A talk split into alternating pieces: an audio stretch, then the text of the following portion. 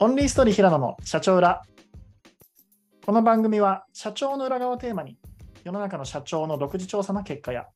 また私自身が社長業をする中で感じた個人的な持論やしくじりを約週ににかいのペースで更新する番組です。はい、ということで、えっと、今回なんですけど、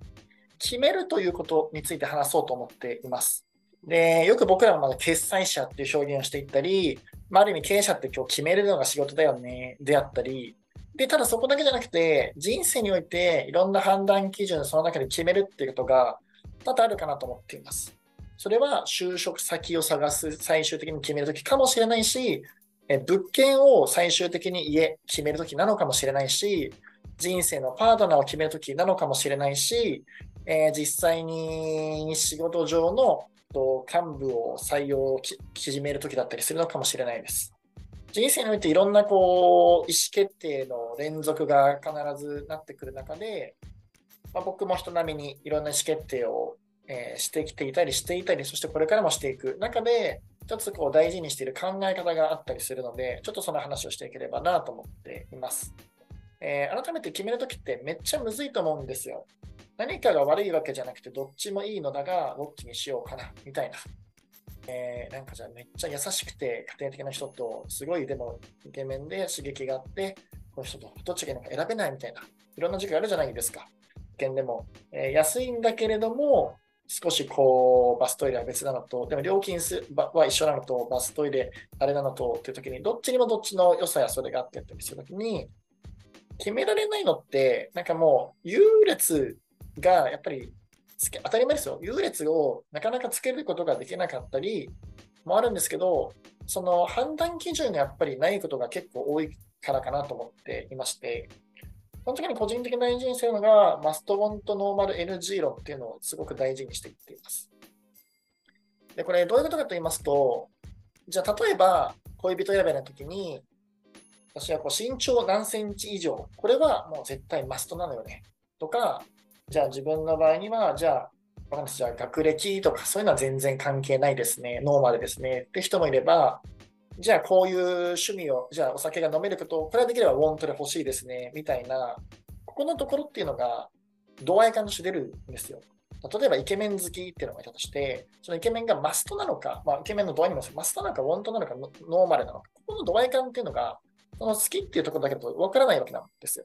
なので、実際には、また別の潜在的な実はマストがあったみたいなのが、なかなかいろんな判断時間の時とかに、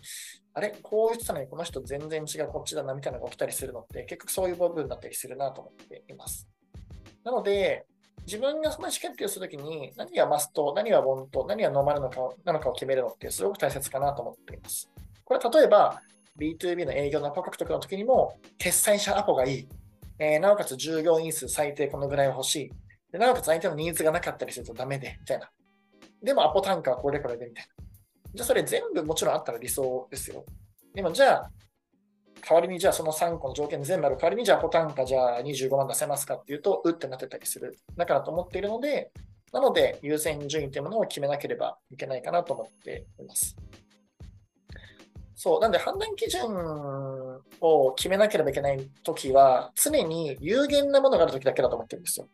無限なものとか無制限なもののときには、判断基準って別にいらないんですよ。一つしか選べないとか、じ時間とかお金っていうものがあるから、その中で決めなければいけない。じゃあ、アポ単価に延々と払えるのであれば、じゃあその条件がいけるかもしれない。物件も全部揃ってるのがいいというのであれば、じゃあそこなのかもしれない。全部お金が無限なのであればいけるかもしれない。有限なものの中だからこそ、優先順位とか判断基準を決めることが大切だったりするのかなというふうに思っています。はい。ちなみにマストウォントノーマルがある中で エヌジー ってじゃあ何やねんって話なんですけど、 エヌジー はマストがどんだけあったとしても、それがあったら エヌジー 一発アウトやでっていうものだったりするかなと思っています。例えばいくらイケメンで高学歴で、えー、収入があってなんだ性格が良くて面白くっても、じゃあ例えば人によっては、じゃあ ディーブイ する人はこれこれだよねなのかもしれなかったりするし、店員さんへの態度がこういう人はダメだよねが一発アウトなのかもしれないです。そのポイントっていうところは人それぞれだったりするかもしれないですし、じゃあマストの基準が多くて、その中でじゃあ エヌジー の基準も多かったりすると、じゃあそれは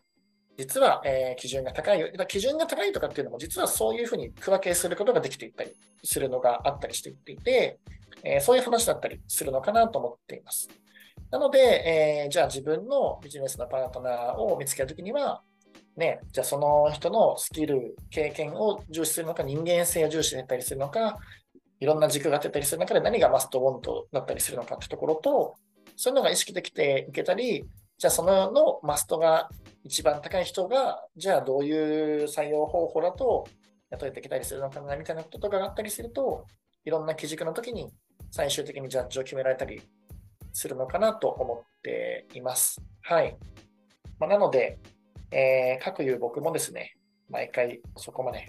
決めきれていなかったりですね、そこがブレたりするってこともあの往々にしてあったりするので、平野偉そうに言ってるくせにこれこれなんだと言われたらですね、グーの根も出ず参戦となるしかないのですけれども、まあ、そんなことを考えながら、チューニングしながら、一つ一つ意思決定しているので、少しでも視聴になりましたら幸いでございます。終わります。ありがとうございました。最後までお聞きくださりありがとうございました。